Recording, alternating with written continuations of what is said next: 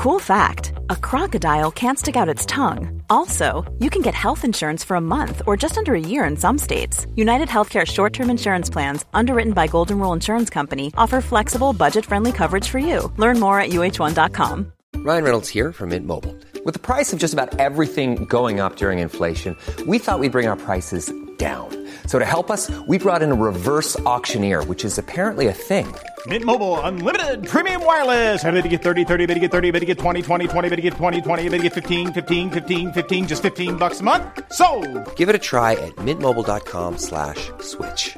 $45 up front for 3 months plus taxes and fees. Promo rate for new customers for limited time. Unlimited more than 40 gigabytes per month. Slows full terms at mintmobile.com. There's never been a faster or easier way to start your weight loss journey than with PlushCare. PlushCare accepts most insurance plans and gives you online access to board-certified physicians who can prescribe FDA-approved weight loss medications like Wegovy and Zepbound for those who qualify. Take charge of your health and speak with a board-certified physician about a weight loss plan that's right for you. Get started today at PlushCare.com/weight loss. That's PlushCare.com/weight loss. PlushCare.com/weight loss.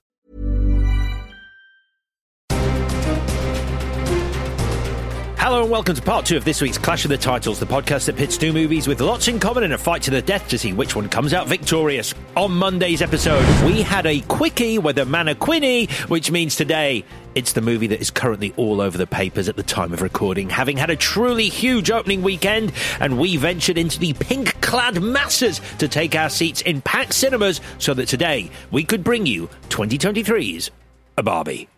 Can I come to your house tonight? Sure.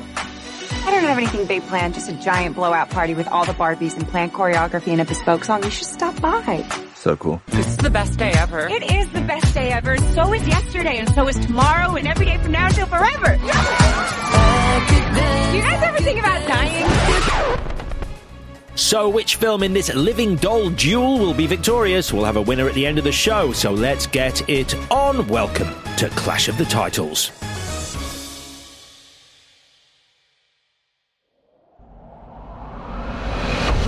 The Kraken.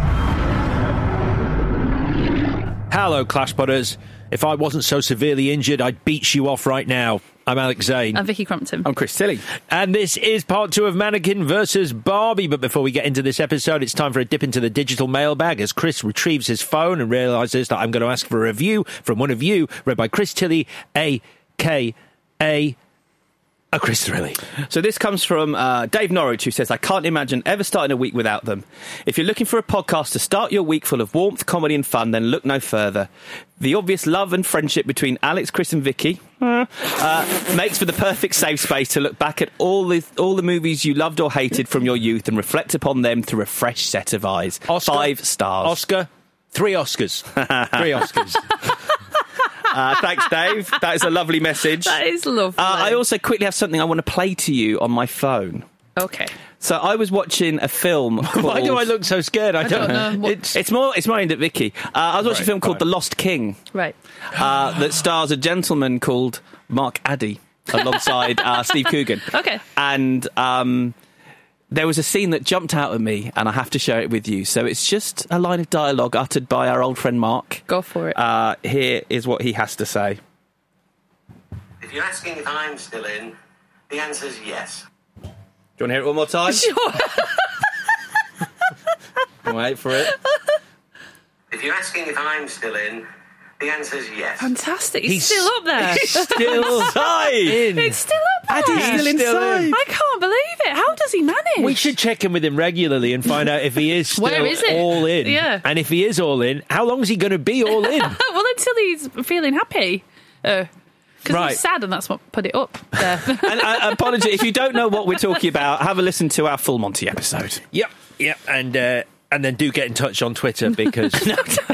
I don't mean to bring it up again. I don't think we've had enough different iterations on Twitter of what I'm all in. I didn't even clock it. Georgina said you should send that to Vicky. Oh, bless her.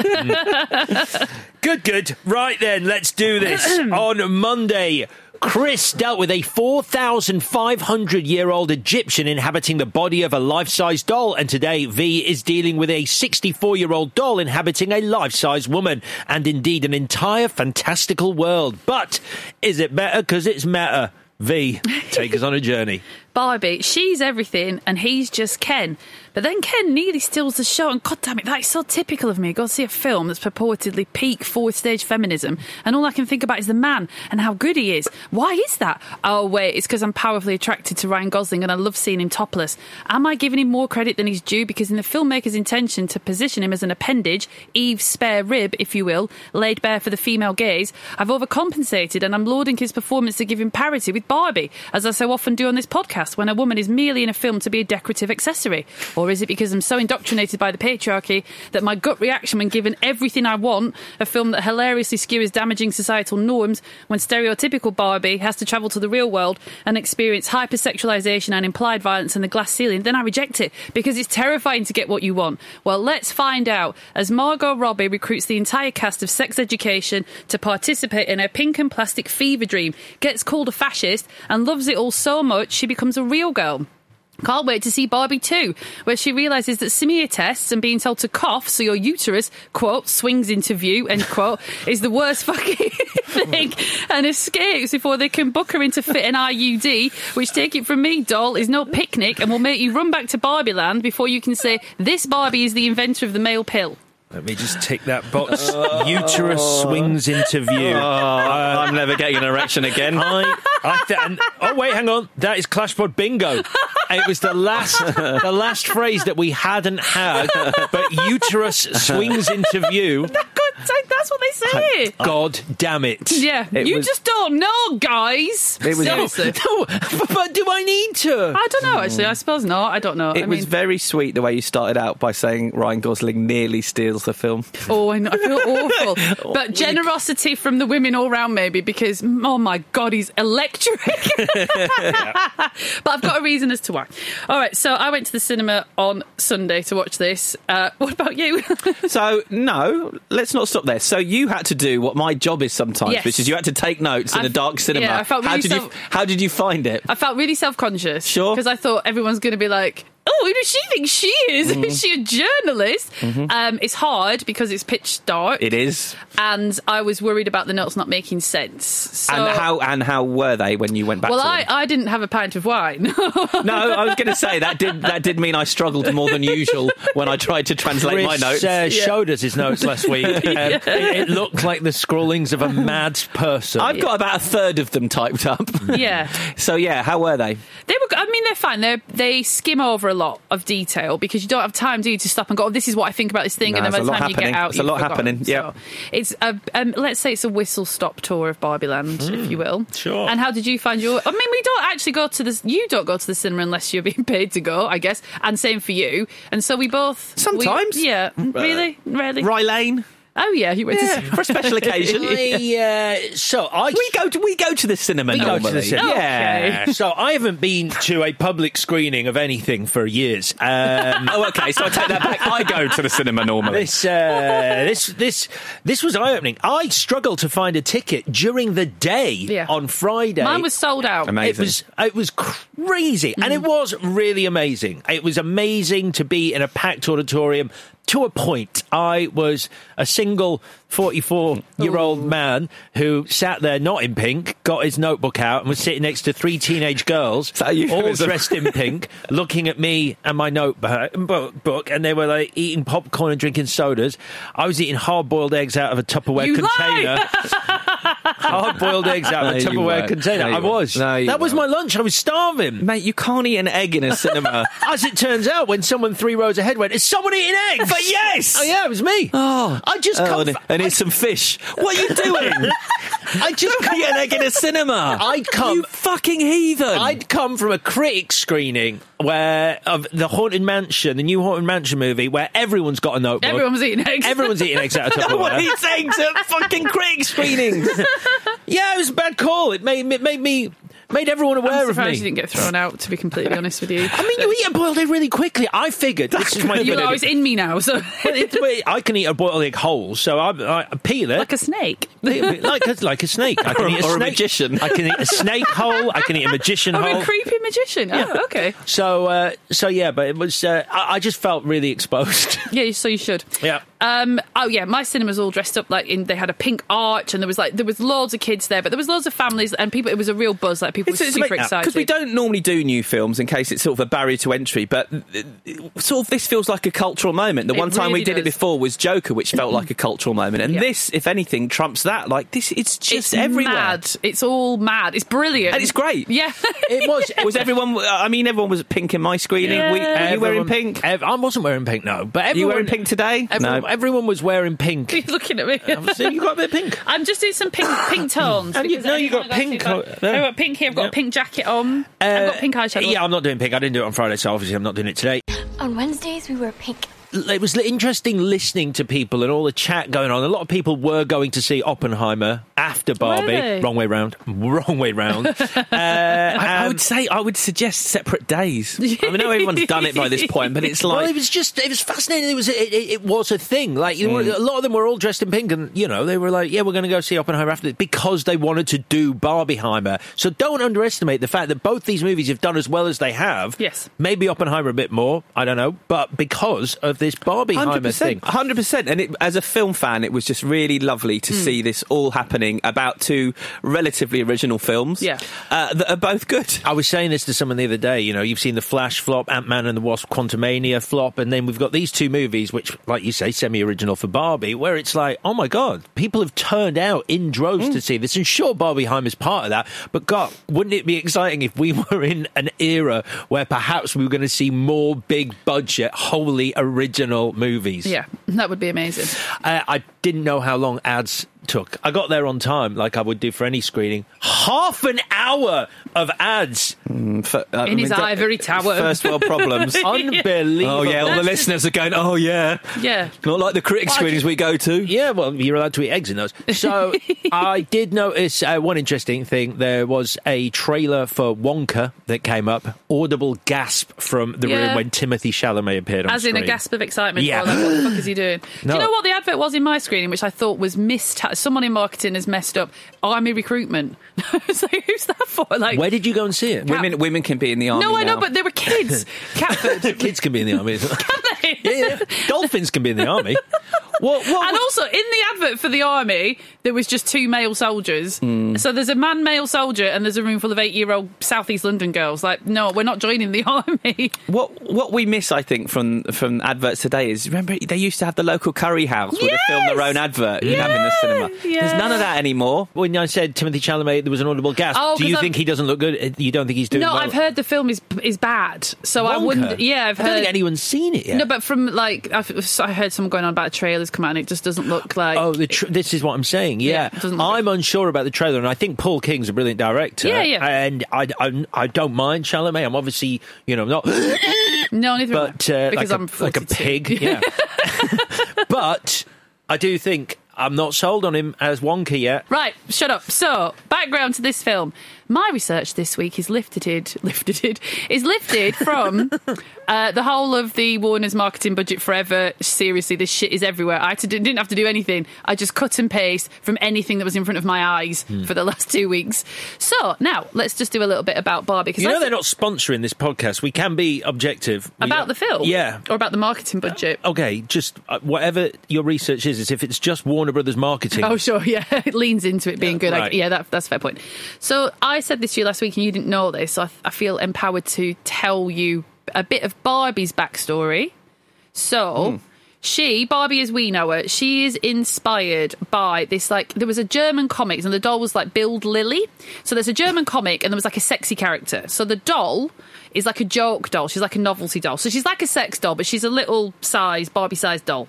But she's what Margot Robbie looks like. Who's she a sex doll for? She's not really a sex doll. She's in the comic. She's a sexy character. So they made a doll of her as like, you buy it for a man as a joke. I've bought you this silly doll, right? So then Ruth Handler, who's the co-founder of Mattel, she sees the doll and she does her her own version. She calls it Barbie after her daughter Barbara. This is 1959. Just in case you're concerned about copyright issues, they bought the company Bild Lilli in 1964, so that solves all of that.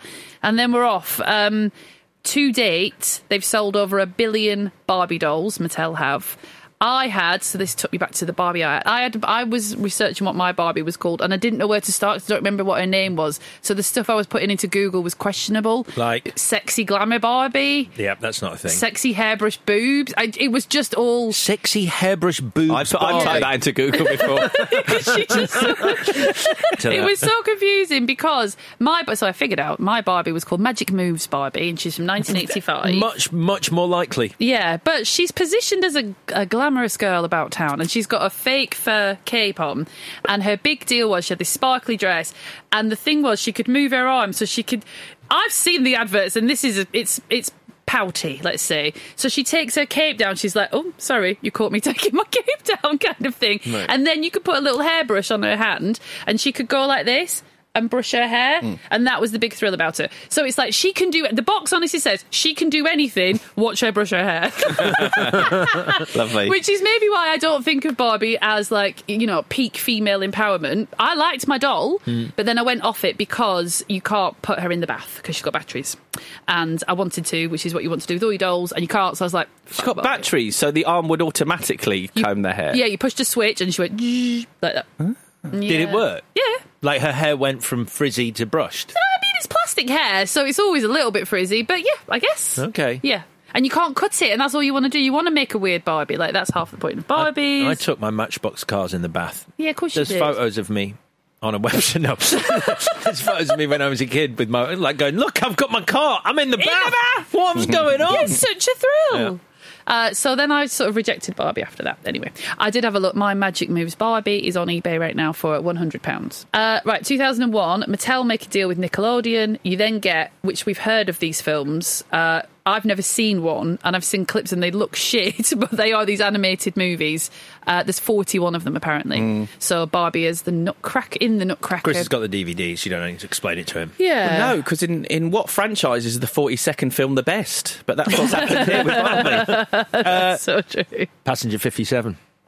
Good point. So true. 2009, Universal want to do a Barbie live action movie. So that's 2009, so it does take some time. It was, you know, described as being in, quote marks, development hell for a while. There are quite a lot of writers attached throughout the years. So Jenny Bix, who did a lot of Sex in the City. Diablo Cody, obviously Juno, Jennifer's Body. And that was for Amy Schumer to star. But she couldn't crack it. And I did read a really interesting interview about why she thought she is obviously very capable and that's her wheelhouse kind of thing. But she was saying that maybe the world wasn't quite ready. They kept saying to her, we wanted to build like the Lego movie.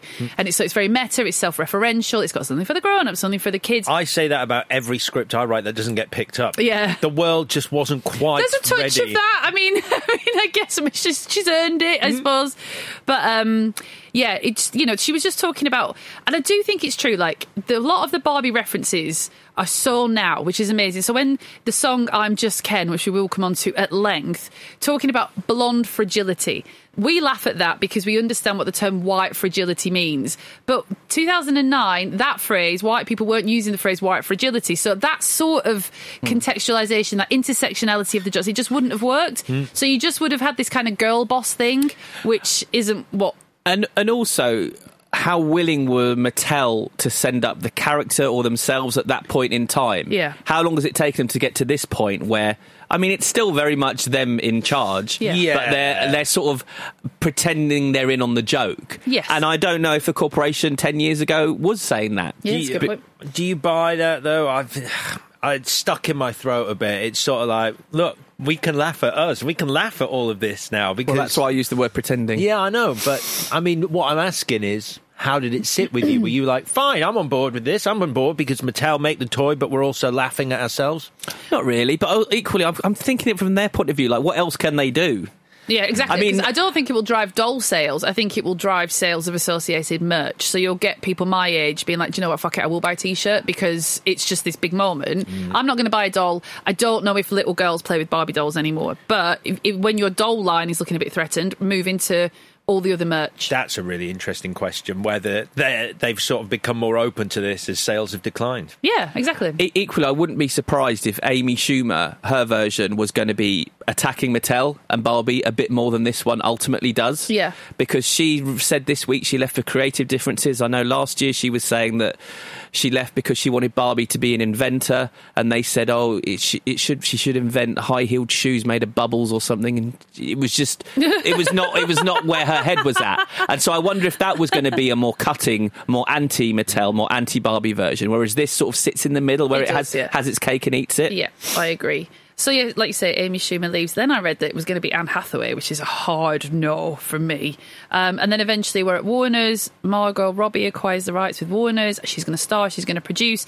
She asks Greta Gerwig to pitch for the writing gig, who then writes a poem based on the Apostles' Creed. So I read. I don't really understand what the Apostles' Creed is. Get out, Greta. Just get out of the office. I tried to understand it, and it's like 12... I'm not religious, so I'm really struggling. But it's like... What is it? So it's like 12 declarations affirming belief in God the Father, God the Son, and God the Holy Spirit. I don't know enough. I don't understand. Neither do I. Right. It's like you're declaring that you believe in these things by reciting the Apostles' Creed, and it does thread a narrative journey. I suppose it's about... But she swapped out the Apostles for Barbie stuff. For Barbie, yeah. Right. Yeah. It was inspired by the Apostles' Creed. It wasn't the Apostles' Creed. Anyway, I don't really know what that means, but there we are. And she wants to write it with Noah Baumbach, and she does, and then she's going to be the director. Hashtag girl boss. Jokes. Hate that, obviously. Now, I remember the day I found out that Ryan Gosling was Ken, my phone blew up, and I'm not on social media, but it's like everyone I know... Do you know Ryan Gosling? Send me... Because I know Ryan Gosling. You never guess what, Vic. They've only got to cast me as Ken. And I'd be like, babes, I told you. Yeah. I told you were perfect. You know you're hot. And he's like, no, I don't. I'm like, I only see myself through your eyes. It's like, you're gorgeous. You should do it. So freaking good in this. My heart. It's just unreal. It is unreal. Unbelievable. I mean, really, like, tapping into his Mouseketeer past. Sure. But great. He's so good. And I do think the rest of the cast, it's very, very, very well cast. It does feel genuinely diverse and inclusive. And I think it invites you in without going, oh, look, we're being so good, like it did when the Avengers had all the lady warriors line up or whatever that was. Mm. And yes, the entire cast of Sex Education are in it.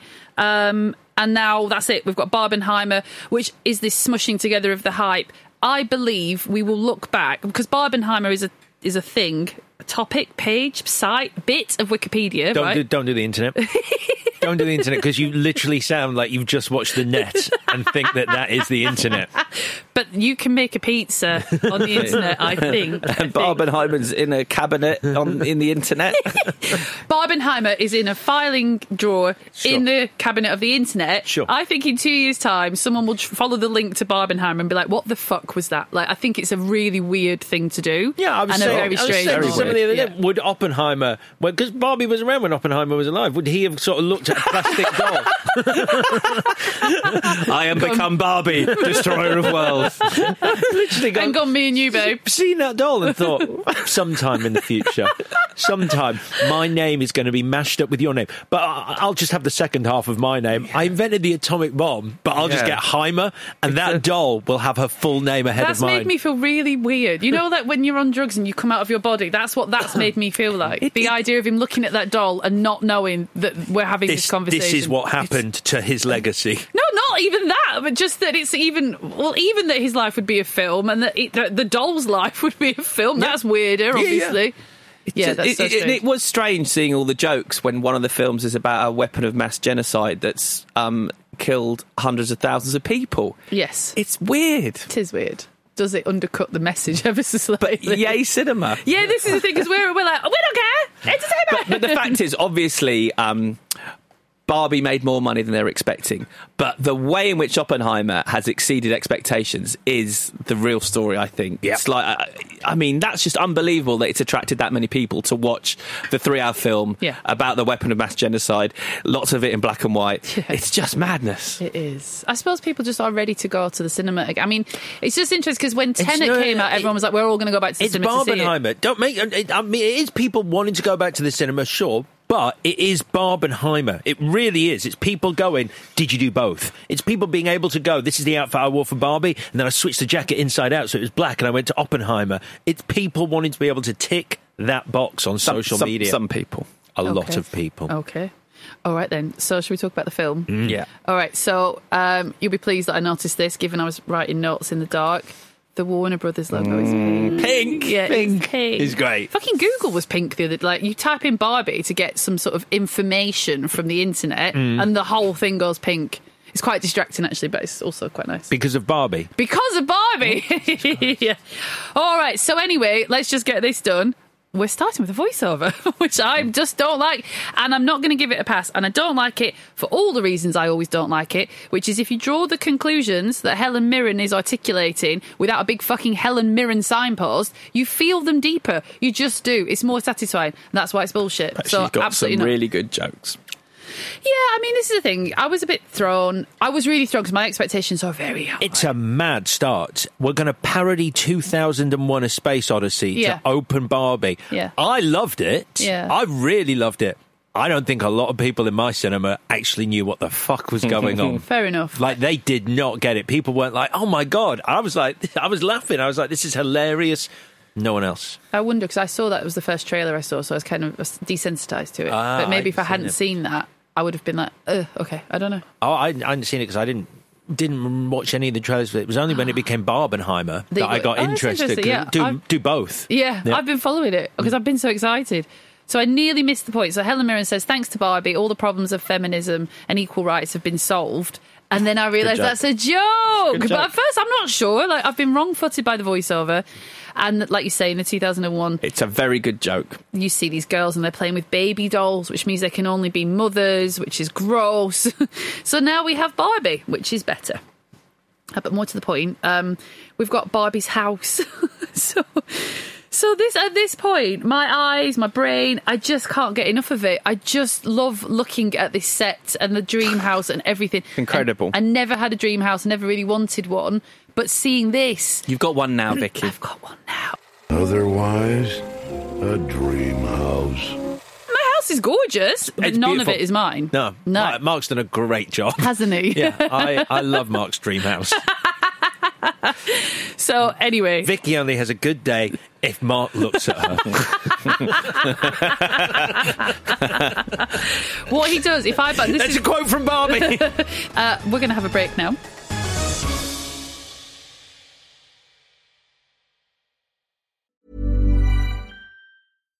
If you're looking for plump lips that last, you need to know about Juvederm lip fillers. With Juvederm Volbella XC and Juvederm Ultra XC, your lip look, whether it's subtle or bold, can last up to 1 full year with optimal treatment and no additional maintenance. Find a licensed specialist and see if it's right for you at Juvederm.com today. That's Juvederm.com. Add fullness to lips in adults over 21 with Juvederm Volbella XC or Juvederm Ultra XC. Do not use if you have severe allergies or a history of severe allergic reactions, or if you're allergic to lidocaine or the proteins used in Juvederm. Tell your doctor if you have a history of scarring or taking medicines that decrease the body's immune response or that can prolong bleeding. Common side effects include injection site redness, swelling, pain, tenderness, firmness, lumps, bumps, bruising, discoloration, or itching. As with all fillers, there's a rare risk of unintentional injection into a blood vessel, which can cause vision abnormalities, blindness, stroke, temporary scabs, or scarring. For full, important safety information, visit Juvederm.com. Hiring for your small business? If you're not looking for professionals on LinkedIn, you're looking in the wrong place. That's like looking for your car keys in a fish tank. LinkedIn helps you hire professionals you can't find anywhere else, even those who aren't actively searching for a new job but might be open to the perfect role. In a given month, over 70% of LinkedIn users don't even visit other leading job sites. So start looking in the right place. With LinkedIn, you can hire professionals like a professional. Post your free job on linkedin.com/people today. When you're ready to pop the question, the last thing you want to do is second-guess the ring. At BlueNile.com, you can design a one-of-a-kind ring with the ease and convenience of shopping online. Choose your diamond and setting. When you find the one, you'll get it delivered right to your door. Go to BlueNile.com and use promo code LISTEN to get $50 off your purchase of $500 or more. That's code LISTEN at BlueNile.com for $50 off your purchase. BlueNile.com, code LISTEN. Hey, I'm Ryan Reynolds. Recently, I asked Mint Mobile's legal team if big wireless companies are allowed to raise prices due to inflation. They said yes. And then when I asked if raising prices technically violates those onerous two-year contracts, they said, what the f*** are you talking about, you insane Hollywood ass So to recap, we're cutting the price of Mint Unlimited from $30 a month to just $15 a month. Give it a try at mintmobile.com/switch. $45 up front for 3 months plus taxes and fees. Promo rate for new customers for limited time. Unlimited more than 40 gigabytes per month. Slows full terms at mintmobile.com.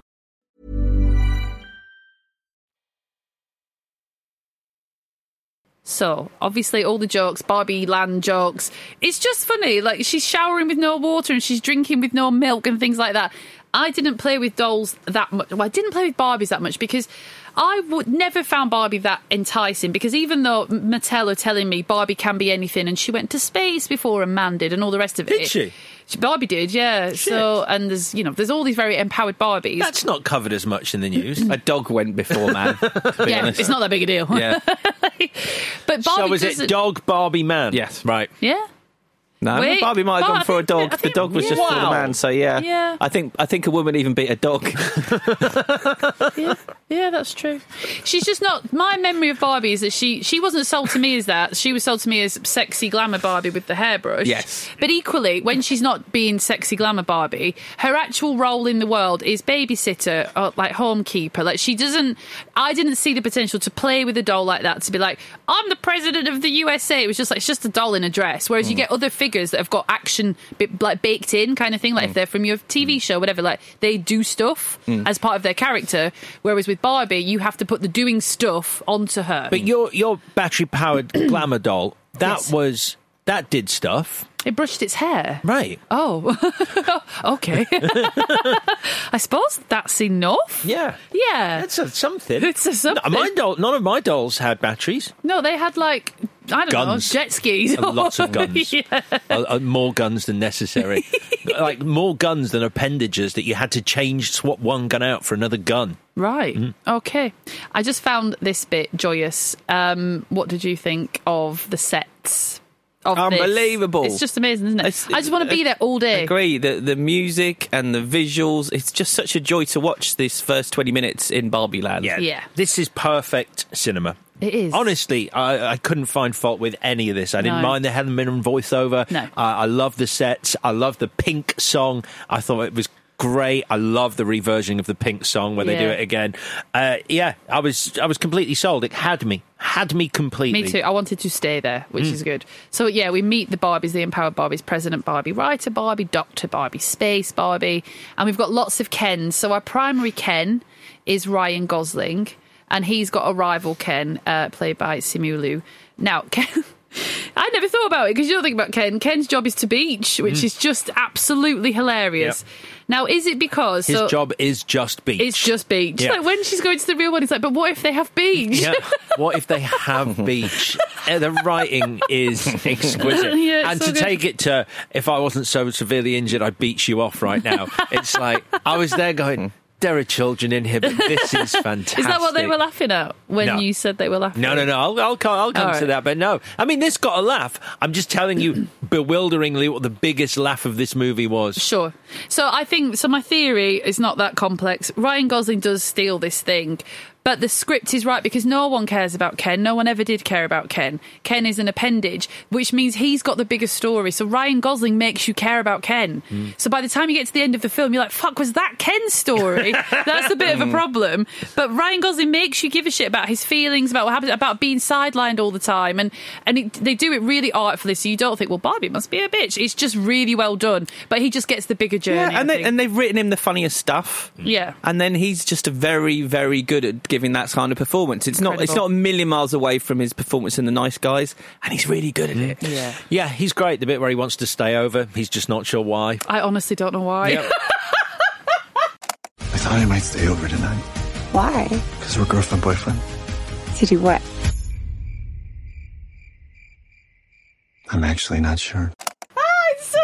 Great. And then, because I'm with my child, so when he leans in for the kiss, he's like, and it's just the writing. He says, because we're boyfriend-girlfriend, not because we're boyfriend and girlfriend, because boyfriend-girlfriend is what children say. They'd smash it together. So when he went to... Like when it comes back later and he's like, you can stay here if you want to be my bride wife. when they went in for the kisses, my child was like, "Are they kissing?" I was like, "They're kissing." He's like, "Yuck!" It's like, "I know." Brilliant. Anyway, Ken feels left out. Barbie doesn't feel the same about him. That will come back later. I think that's a really smart move as well, not to make it about a love story. Mm.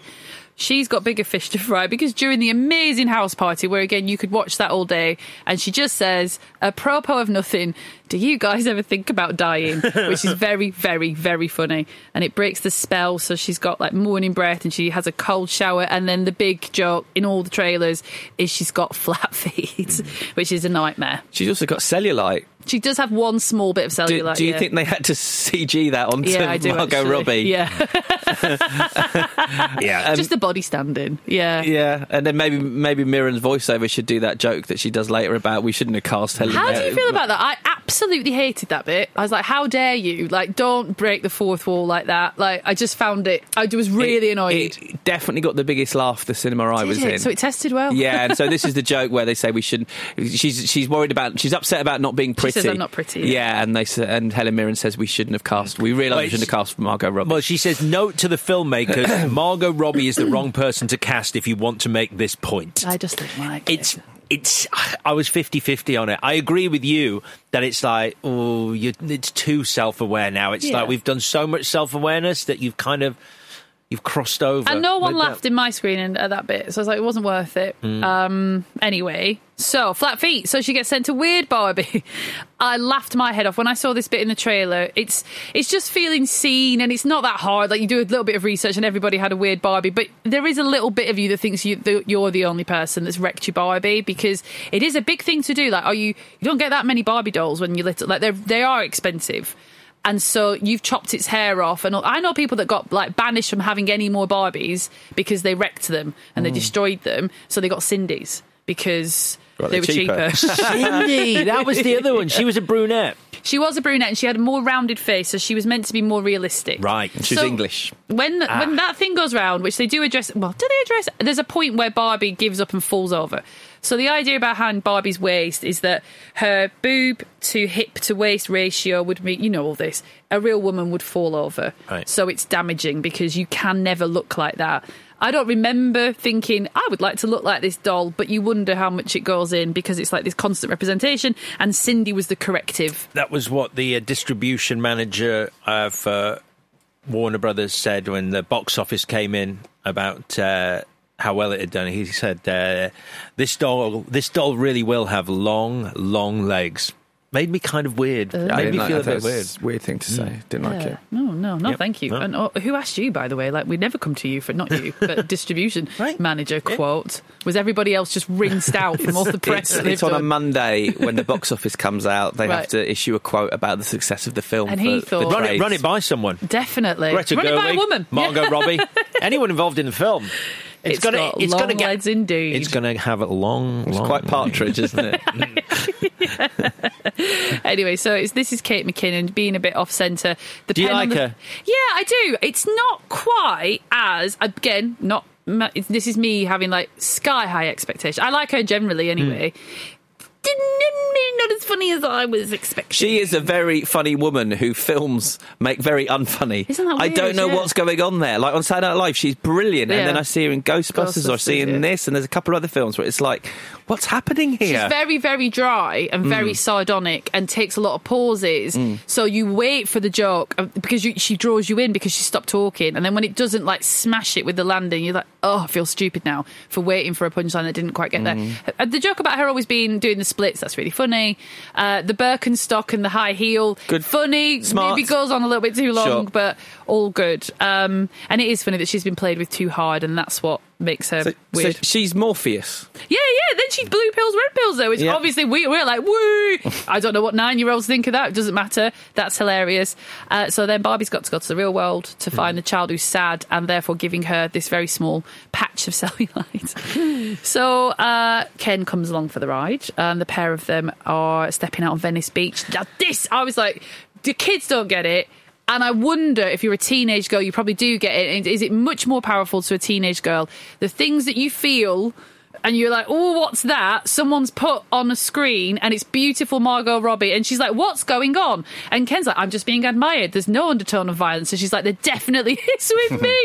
And it's just like, oh, thank God. Like, it's just a relief. Like, it's really funny. It's sort of the Adam and Eve moment, isn't it? Of them losing innocence, isn't it? Yeah. Leaving the Garden of Eden. But, I mean, I just didn't get the joke at the beginning where everyone's laughing at them for roller skating in pink neon. It's Venice Beach. That's, it wouldn't, yeah, on Venice that's Beach. That's the one place that ain't going to stand out. Maybe they just thought they're so perfect. It's like, not. It's Los Angeles, though.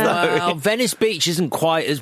It's like, quite rough. You wear pink neon in LA, though, you're not getting second... It's the one place where you can look however you want and no one really gives it a second glance. Yeah. Malibu, maybe. But Venice Beach, it's a bit rough. A bit rough, yeah. And I thought this is the genius of the film, and it's in the writing. So the character that is sold to you when you're little is that Barbie is confident and sexy, but what you understand to be sexy when you're like 10, which is not sex, but you know what I mean. But not, she's not stupid, but she's just got zero capacity in this version of her for introspection. So, sorry, you're writing Barbie and you're like, well, Barbie's a confident young woman. So when she steps out in Venice Beach, you're like, okay, I can deal with this. I'm a confident young woman. But this Barbie's like, why are they doing that? I have no idea what that is. Right. She's got no frame of reference for it because it doesn't exist in her world. That's perfect. Like, they've stripped away. Barbie projects to you real world confidence. But obviously in Barbieland, there's no such thing as real world confidence because she lives in Barbieland. And once I understood that that was the vibe, I just loved it. Because I'm not going to... I don't know, I just want to see what they do with it. I just thought it was brilliant. And also, as she points out to some builders, she's got no vagina, so they need to leave her alone. But, Ken, I have all the genitals.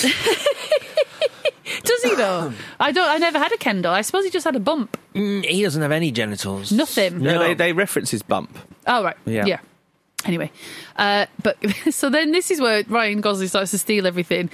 He loves the real world because of the patriarchy and because of horses. It's so good. So wonderful. And I think he had me just before he goes off and discovers the patriarchy, where she goes, look, I just need to sit here and think. He goes, what am I supposed to do while you think? I get so bored. I like that we clock Rocky posters in the gym in the background, and then he's dressing like Rocky in the fur coats. Love it. It's just really smart, all these little things that he's picking up along the way that turns him into a monster. It's so good. So she's experiencing the pain of being alive, and he's just like, horses, CEO, smoking, whatever it is. Trucks. Just, trucks. It's so good. So Barbie's on the bench and she tells an older lady who is the costume designer, Anne Roth. I mean, if it wasn't Margot Robbie, I'd just be like, bleh, okay. But she says, you're beautiful. And I like that because Barbie's like seeing a... Oh, God, there's not an elegant way of saying it. An older lady who has not had any... She's not made up. She just looks like... She looks her age. Yeah. And she's like, you're beautiful. And I guess the point is that she's not been programmed like we have to think that old is ugly. Yes. So she's just seeing the beauty. It's hard, isn't it? Wouldn't she just be freaked out because she's never seen an old person? Yeah, and she references it herself a lot. She says, I'm normally perfect. And so she hates, and I'm not pretty and all this. So she knows what pretty is to her. And there are no old Barbies, so yeah, she would just be terrified. Yeah, I imagine. What's the fuck's wrong with your face? What's wrong with your face? What's a wrinkle? Yeah. Did they never make an old Barbie doll? I don't think so. Because there's a sugar daddy doll. Which there really is a sugar daddy doll. Yeah, but his dog's called Sugar. Yeah. It's so cheeky. I can't believe. But they were in on the joke when they called him Sugar Daddy Ken. I know, but the joke is what? Like, what is a sugar? I mean, what a sugar daddy is? Okay, really? Well, how did Barbie afford this Malibu house? Because she was doing what? That's such a good point. Turning tricks. She was turning tricks. Turning tricks, Barbie. Who was it that installed Pamela Anderson in her house? Was it Hugh Hefner? Or was it another older sugar daddy? It's someone that you know, really famous, and he was like, you're gorgeous, would you like this house? And she's like, yeah. And he's like, but I will be coming round every Tuesday, Wednesday, whatever. And she's like, oh, I see. I think that's quite a lot of people in LA. Possibly, that's true. It's probably just some bloke that runs a shop or whatever. Like, anyway, so... The FBI, they contact Mattel. We need to get this doll back in the box. So, maybe a controversial opinion. I love Will Ferrell. Everybody loves Will Ferrell. I don't think these scenes are as funny as everybody wants. No, it's quite boring casting, actually. You know, we all love Will Ferrell, I think, around this table, but it's kind of law business from the Lego movie, which he's already done. Yeah. But I just think it's a quite uninspired. I think you could do something much more interesting with the head of Mattel than have it be Will Ferrell giving a performance we've seen a few times. We've seen it before. He's got some very, very funny lines from time to time, but overall, I think the familiarity lets it down in a movie that is original in so many other ways. Mm. I agree. So Barbie finds Sasha, who she thinks is the sad girl that's playing with her. Sasha dispels some of Barbie's beliefs that she's adored. Sasha calls her a fascist. Mm. The tone is weird. I don't mind it, but your head's spinning a bit because you're trying to get a grip hold of what the tone is. So when the other high schooler is like, you can't go and talk to Sasha, you just can't talk to her. And it's like, oh, is she the cool girl? Has she got this ring of protection? Why can't you talk to her? And then she just excoriates her. She just does this takedown of late stage capitalism and that you're the embodiment of everything that's wrong with feminism, da da da da. And then the button on the joke is the high schooler going, I told you couldn't talk to her. Yeah, I think the problem it doesn't work, the reason I didn't think it worked was because that kid looks like he'd be one of Sasha's friends.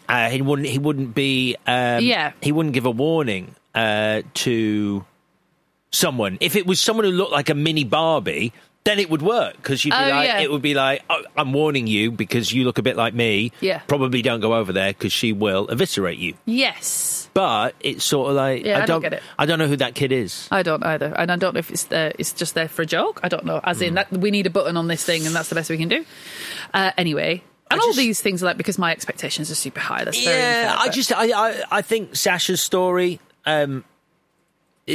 I don't think enough time is given to her. I never really get a handle on her. It's too swift. She does this big takedown of Barbie, and then she sort of already does a switcheroo by about 10 minutes later or something. Yeah. It's a bit swift. Jumping in on my change. Oh, sorry. So this is... No, we're in agreement. Ken tries to get a job because he's a man.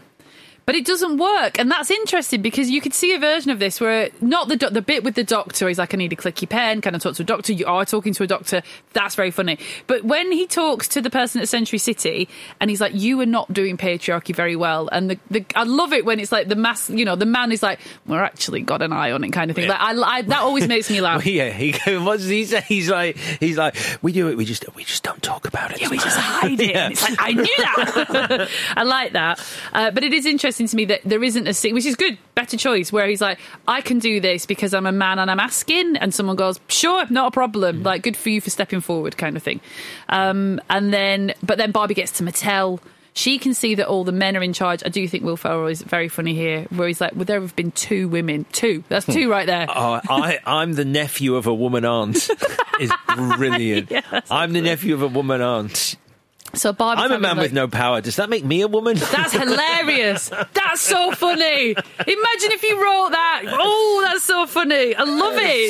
Does that make me a woman? Get in the box, you Jezebel. If someone was I can't say Jezebel anymore. There's two moments like that that I wasn't sure. It's just my lack of my ignorance. So I can't say Jezebel anymore is very funny, but he's that character. But then Sasha says, when she sees Barbie getting into the car, she says that nutcase or that lunatic or something. And then she self-corrects and she says, she uses a more appropriate term, whatever.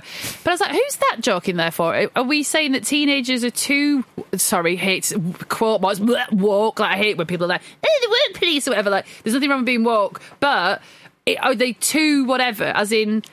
But I imagine it's an interesting one, but it is, because you assume that's an adult who would always self-correct because they're the ones always playing catch-up. Oh, yeah, I can't say nut job anymore. Yeah, but you'd assume that kids just know it down pat. Yeah, because... well, it made me feel old, and maybe that's the point. That's good. So anyway, that's what she was going for. Gerwig. I think so. I hope a lot of people leave my movie feeling old and sad. So Barbie makes her escape. Now, this is where the film kind of stops. She runs into, but we don't know. You know it because of the trailers. You know it because of the fuss and the press and the hype. This is Ruth Handler, the inventor of Barbie. So the film just stops so she can learn to drink tea.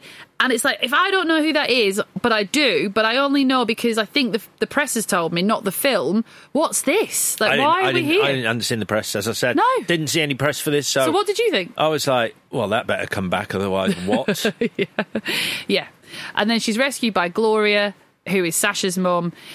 And that we all realise that Gloria is the human that's been making Barbie feel sad. And I know that a lot of people have told me that when they see the bit where you reverse the memories and Gloria and Sasha are playing with dolls and having a hug, it's very emotional. I didn't think I would feel emotional, and it really got me. Like, it really did. Just the playing, it's just lovely, and then the cuddle that they give each other. And I couldn't cope. What, you found it sad as well? No. Oh, you were angry. I didn't cry. Okay. But everyone around me was crying. Yeah. It's very Toy Story. It very obviously works as a scene, just not for... Yeah. Yeah, I didn't cry. I know. I didn't cry. When are we going to Ken's Mojo Dojo Casa House? But let's go to Barbieland. So Barbie can go back to normal, but oh no, because Ken's fucking wrecked it. Because he's got a... What's it? Mojo Dojo... His house looks disgusting, by the way. Mojo Dojo Casa House. I mean, it's just absolutely hilarious. I would buy that house as a toy. If I was a kid, I would live in that. It's brilliant. It's just, everything. And Mount Horsemore is the best. So he's imported the patriarchy. The Barbies have got no natural immunity to it, so they've fallen for it and they like it. And I value seeing that, where someone's like, I just like having to make no decisions. It's just nice. Like, have you seen all the memes about the Ken's Mojo Dojo Casa House? No. There's photos online of just like a guy's flat where it's just a lazy boy in front of a flat screen TV, and it's like, my Mojo Dojo Casa House. And then there's one with Frodo and Gandalf, where Frodo's going, where am I? And Gandalf goes, you're at the Mojo Dojo Casa House of Elrond. It's funny. It's all funny.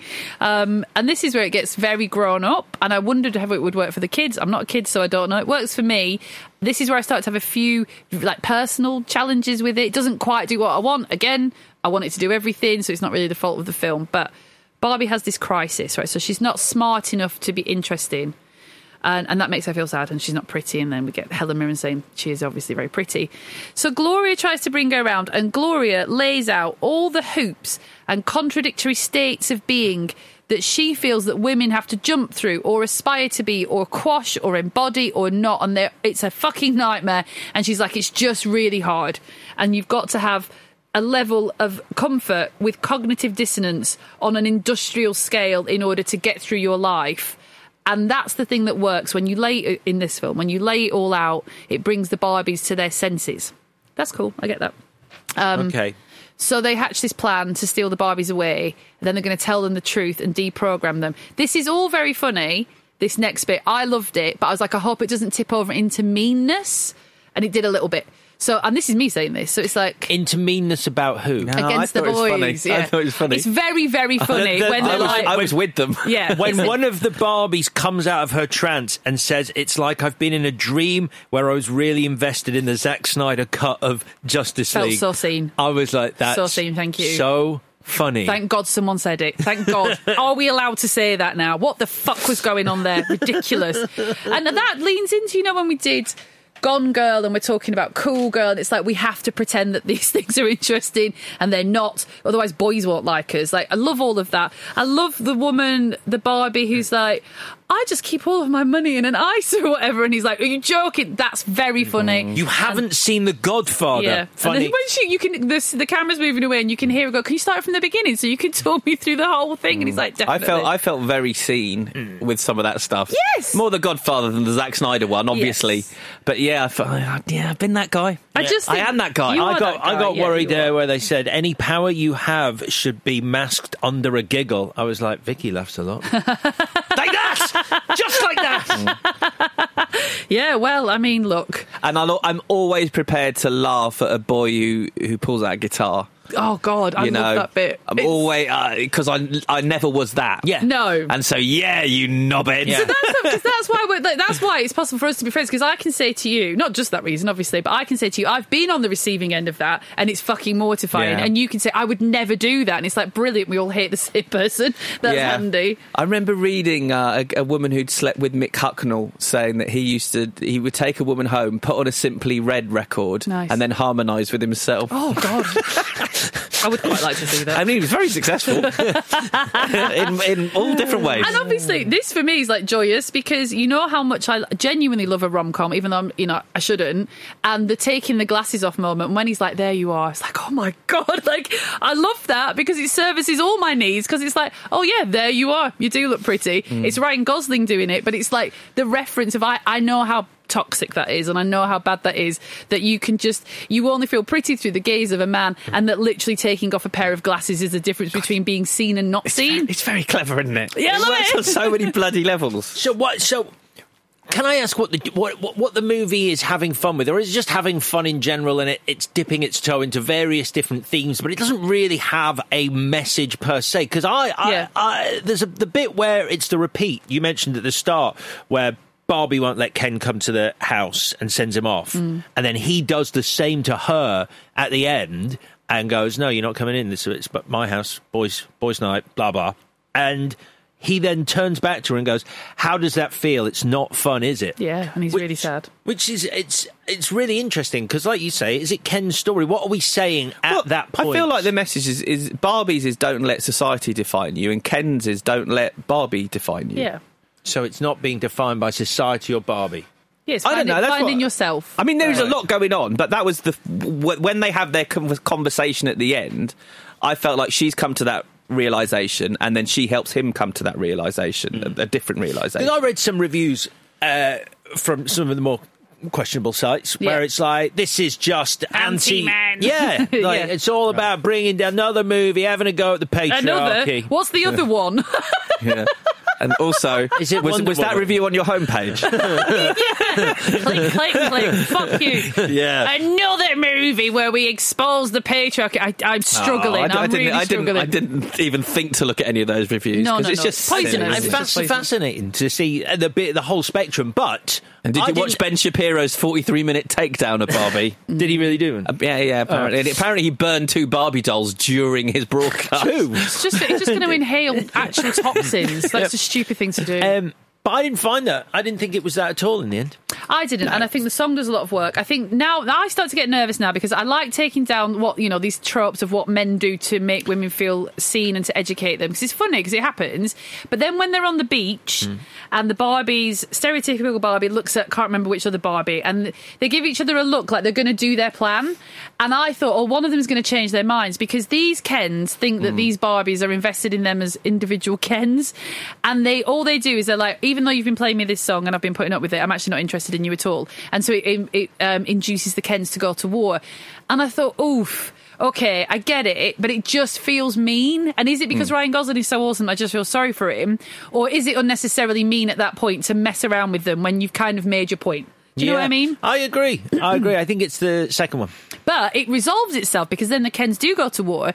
Now, the women have set the men. It is boys versus girls. The women have set the men against each other by making them feel insecure, vulnerable, exposed, and their fallback is violence, like doll violence. Jealousy more than anything, though. That's the weird thing. Yeah. Like, it sort of...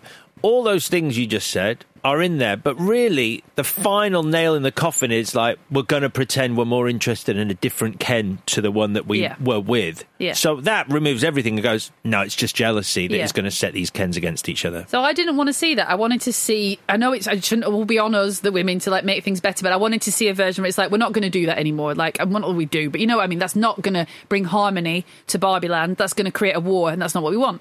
But then the song itself, when they're warring, is obviously fucking amazing. Yeah. And so we'll just do the end beat. The end beat is they all realise they are Ken-off as they are. So they unite. So it's like the women didn't quite win that thing because the men suddenly realise that they love each other. And so it's fine. But the song itself is fucking amazing. It's brilliant. Mm. Like, it's just... And again, to bring it back to Ryan Gosling, which makes me feel like a traitor... You can see, I mean, it's the director's done this because there must be a take where he does that song and it's very big energy. As it starts off like that. Kenergy. Big Kenergy, yeah. Like, big facial expressions, big whatever. The version that's in front of you is actually quite low-key. You can see the actor through the character, I think, and you can see an actor going, isn't this fun? And you go, oh, my God, it is fun. It's so brilliant. And you can see an actor going, I get it. I'm so good at this. I've got you. You don't need to feel nervous. No one needs to feel embarrassed. How much fun are you having? And you're like, yes, I am. Thank you so much. That's what I thought. Yeah.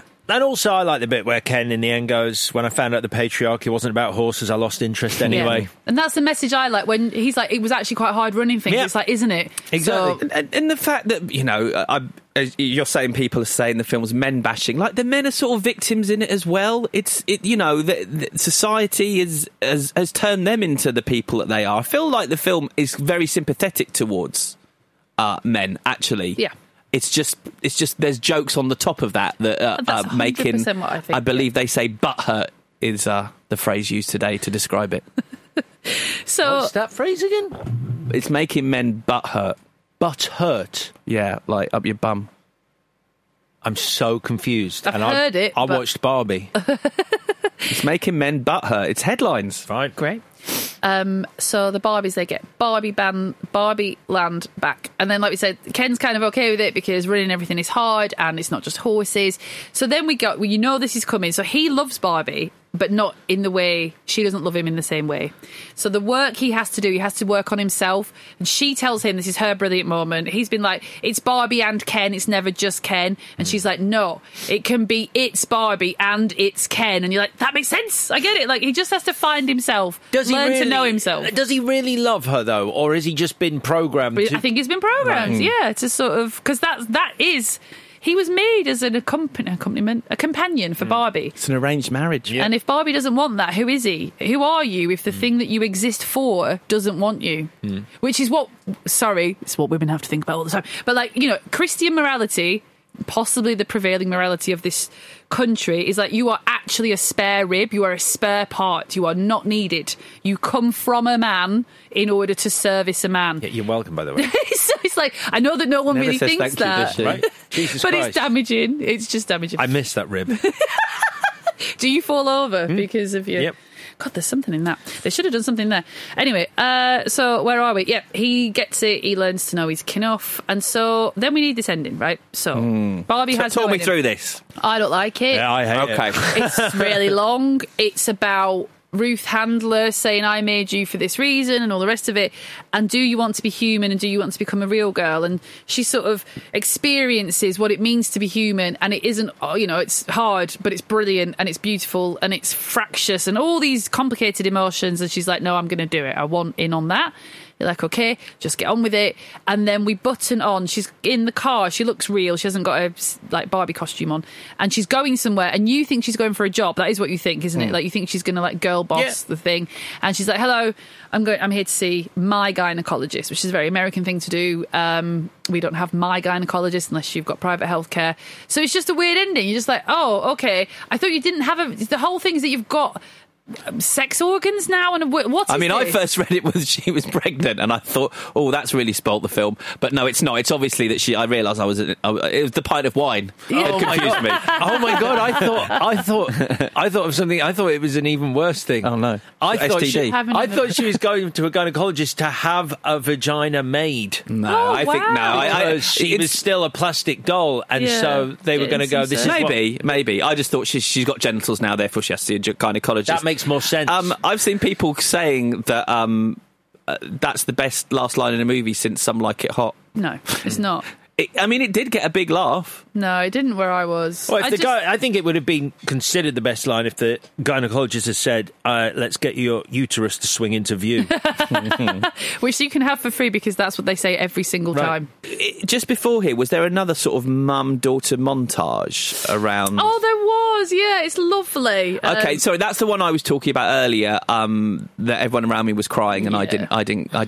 It's lovely. It just felt too sentimental. I felt like the film's trying to push buttons here when that should happen naturally. I agree. But as I say, what do I know? Everyone around me was in floods of tears and really enjoyed it. So, and it is still ultimately a film made by a toy company. Yes. So we want it to be... We should never lose sight of that. Let's go back to our Free Guy episode. Mm. You know, there's a cynicism to what's really happening here. Yeah, we're being sold a toy. But they've done it in maybe the best way they possibly could have. The most dignified way. Yes. Yeah, I do.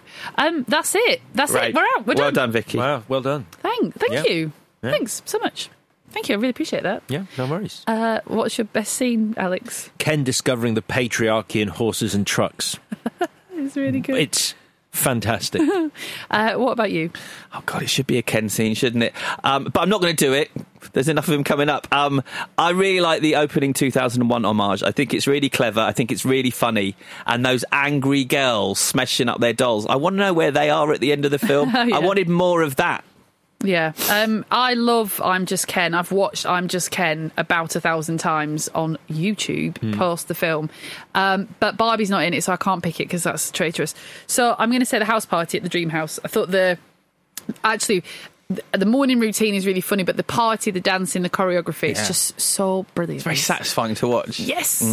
What's your most valuable whatever, Chris? Obviously, Noah Baumbach's script. Stop it. Come on. It's great. It's incredible. Yeah. All those jokes. Yeah. It's brilliant. The way he undercuts feminism. Okay. And obviously, Ryan Gosling. The script is great. I think the script is great. Yeah, and obviously, that's what Chris was saying. Yeah. And obviously, Ryan Gosling's acting. No, I'm going to do, because I don't feel like I can pick Ryan Gosling. I know. I'm going to pick Sarah Greenwood and Jacqueline Duran. The production design and the costuming is unbelievable, and I hope they win a bunch of Oscars next year. What about you? Well, someone has to pick Ryan Gosling because he's the best thing in the movie. So Ryan Gosling, the great Gosel. I genuinely think this might be my favourite performance of his entire career. Of everything he's ever been in, he is the best here. He's so brilliant. I cannot imagine this movie without him. Okay, so Ryan Gosling is incredible. But look at her. Are you not picking Ryan Gosling? No, I'm not. Margot Robbie, she's excellent. She produced this film in a brilliant way. But it's Greta Gerwig because... Who's she? She's Noah Baumbach's wife. Oh, yeah. The pretty one. Yeah. So anyway, this film made me someone who's like, a lot of the trailers I saw were like, if you hate Barbie, you need to see this. If you love Barbie, and I was like, is it okay to be like kind of on the fence about Barbie? I don't really have strong feelings. The marketing has really swept me up. And even me, who might be a difficult person to win over because I don't have these strong feelings, she made me feel like an indulged child, but in a nice way. Like, look at what you've made for me. I just thought it was amazing. I didn't think I cared about the doll, but the pink, like there is something in my child brain, that shade of pink, that cursive font, something about it, which she has just taken all of it and made something really special, just made me feel like just weird feelings. I just thought it was luscious. So that's her. So well done, Greta Gerwig. What would you change, Alex? There's a gag sitting there. Greta, Noah, it feels ridiculous to point out a gag, but I just couldn't believe they didn't do it because I was swore it was about to happen. When Aaron the intern at Mattel runs into that office and there's a circular table and he goes, I need to tell you something. He's like, no, you can't. We're in a meeting. And he's like, well, can I whisper it? And they do Chinese whispers. So he whispers to one guy at one side, whispers to another guy at the other side, and then the Chinese whispers go round to Will Ferrell and they both tell him that Barbie's in the real world and he falls off his chair because it's such bad news. Yeah. Chinese whispers, as it was called, that's not how that works. Yeah. It works because you get told the wrong piece of information. That's true. And you've got a rule of three sitting right there where one guy goes, Harvey's in the real world, for example, and he goes, who's Harvey? And the other one goes, Barbie's going to peel Earl. And he goes, what are you talking about? And then Aaron has to shout himself, Barbie's in the real world. And then he falls off his chair. Yes. That's a funny little scene. Yes. And Will Ferrell does not have enough funny scenes in this movie. Yes, true. So that is my change. And also, I cannot believe that when they're doing the patriarchy bit, they do not have a little sly pop at La La Land where Ryan Gosling explains jazz to Emma Stone. I think we need to see Ken explain jazz to someone. Mansplain. Do you think jazz. The man who made La La Land would be happy with that? No, but he's angry. I think Ryan Gosling would go do it. Because he's great, and I think he wrote this movie, so... what's your change? I just don't like Sasha's 180. I think she starts out an interesting and important character to this film, the way she's so critical of Barbie, and then she just changes. She switches so quickly and so completely that I think we lose quite an important voice from the film that I think should continue right up until the end. I wouldn't have a problem with her still hating Barbie at the end. Like, that's fine. Yes. That's allowed. But, I just think that character is all wrong. And also, for God's sake, you've got to get the Aqua song in there. Oh, good point. By Aqua. By Aqua. I mean, come on. Look, what is going... It's just ridiculous. It is but ridiculous. I don't know where... I mean, I guess they Aqua must have made it because there's a version in the film, Nicki Minaj does a cover of it. Yeah. So right. Aqua are making the money. Sure. But use their version. Because Mattel sued Aqua. Yeah, sure. Or tried to sue Aqua. Because there's that famous quote, isn't there, from the Supreme Court judge after he votes in Aqua's favour. And then he goes, and all parties just need to chill. My change is when Barbie meets Ruth Handler at the end of the film and they're talking about what it means to be human and what Barbie means to Ruth and what she was trying to do. She says, and it's a real quote, "We mothers stand still so our daughters can look back to see how far they've come." Now, I know you shouldn't fuck around with real quotes, but it's a film about a fucking doll, so I think you can. So we change it to, "We mothers stand still so our children can look back and see how far they've come." Because I want to end on an inclusive note, which is the boys can also look back and be proud of the progress they've made, not just the girls. I'm obviously very much for female empowerment, but I'm super conscious that we can't leave young boys out of that conversation. And I mean young boys before they're like wrecked by patriarchy and horses, because I don't want them to feel in opposition to us, because that hasn't done us any good. Is this your change or was this Chetty's change after you left the cinema? This is what I was going to ask. You're talking about young boys here. What did young Chetty think of Barbie? He loved it when the Kens kissed. He's really snagged on that moment. Like I mean, that's up to him, but he liked the energy of that, like they're making friends. Mm-hmm. Kennedy. He is really, he's very precise, and we need to think about what that means for him. But he was like, if he's just keeps saying, if it's a doll, why is it the size of a woman? You need to tell us. Do we need to think about that? I really hadn't given any thought to as his biological father. Then I. Someone said that to you before. Not outside of a courtroom. Yeah, he liked it. He was a bit bemused by it. But yeah, but he understandably. Could see that I was happy. And now he likes it. He keeps saying to me, "You thought it was really funny, didn't you?" And that's him. Blaming. No, he's not. It's sweet. But he likes to watch the I'm Just Ken song a million times. Yeah, yeah. He loves it. There's a lot for a little kid to see, but as you say, there's a little bit long for a very... He's only 6, so yeah, a little bit long. But yeah. Great. All right, then. That is us done, I assume. Everyone's done their change. Here we are. It is time for the verdict. You want answers? I think I'm entitled. You want answers? I want the truth! What's that now? I mean, just do it quickly. All right. Let me think. Who should go first? Because it might affect. It won't affect anything. It may affect it. Vicky, why don't you go first? All right. I think I know which side you're leaning on. Yeah. So Mannequin is a riot. It is. It's weird but fun. There was a moment, more than one moment, when I was watching Barbie and I was like, I think this might be one of my favourite films of all time. Now, when the mask slips, and it does a bit, I think the end is very exposing, because when it slips, when you lose the joke, it's really, you've got to keep running all the time because it's such an immersive experience. So when it slips and you can't go along with it, you're like, what the fuck am I actually watching? But when it doesn't, all the performances, the set, the choreography, all the jokes, it just pulls you along and doesn't make you feel stupid. I think that's really important. Like, you're in on it, but you're dazzled by it. It's such an achievement. You said, Chris, before, like, it's a cultural moment, and I got it because the press was just unreal. But then you go in, and to have your expectations of this thing met and exceeded around 80% of the time is a weird feeling, and I loved it, and I'm going to go and see it again very quickly. So yeah, Barbie. Barbie gets one vote. Over to Chris. Let's see. What Barbie! Okay. I mean, for reasons of nostalgia, I love Mannequin, but Barbie is a better movie. Yeah, fine. Let's do it. Mannequin, 100%. Barbie, I always felt like it was a lecture. Barbie's... it was, like you say...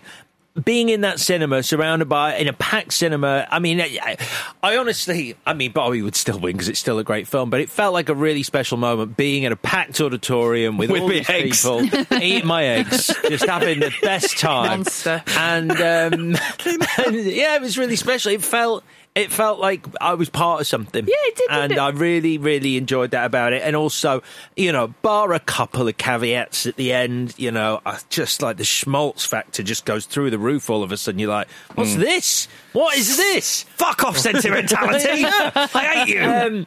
But apart from that, it's probably a 5-star movie, and I really loved it. It's a miracle. Mm. It is, isn't it? It is. It's bloody brilliant. There you go. Congratulations, Ryan Gosling. He is this week's winner. Woo! Yeah. You're not even joking. Men. I know you think it too, but you just can't say no, it. No, it's fine. And it's fine. We'll talk honestly in the pub. Allow me to say it on your behalf. Please. Ryan Gosling is this week's winner.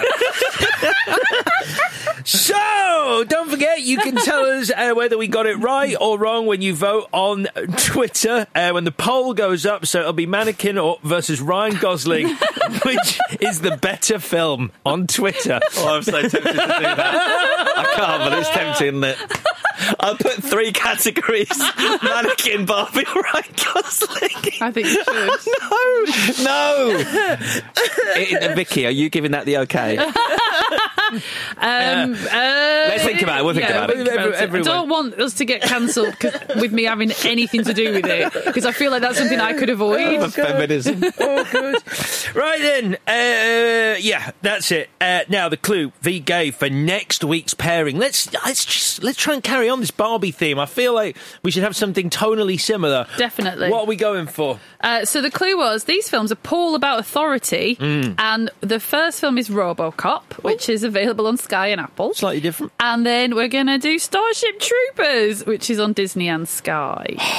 I'm excited. Yeah, I think one of them might be on MGM. You know, we've made everyone subscribe to it. Chris has done his free trial anyway. Oh, yeah. But if you haven't, jump on there. And if I'm right, which I might not be because I'm lazy. Check, but who knows? Who can say? All right, then. So that is RoboCop versus Starship Troopers. That is next week's Clash. Do your homework, because on Monday we'll be back talking RoboCop. Until then, have a lovely weekend. Bye-bye. Clash of the Titles is a Stack production and part of the Acast Creator Network.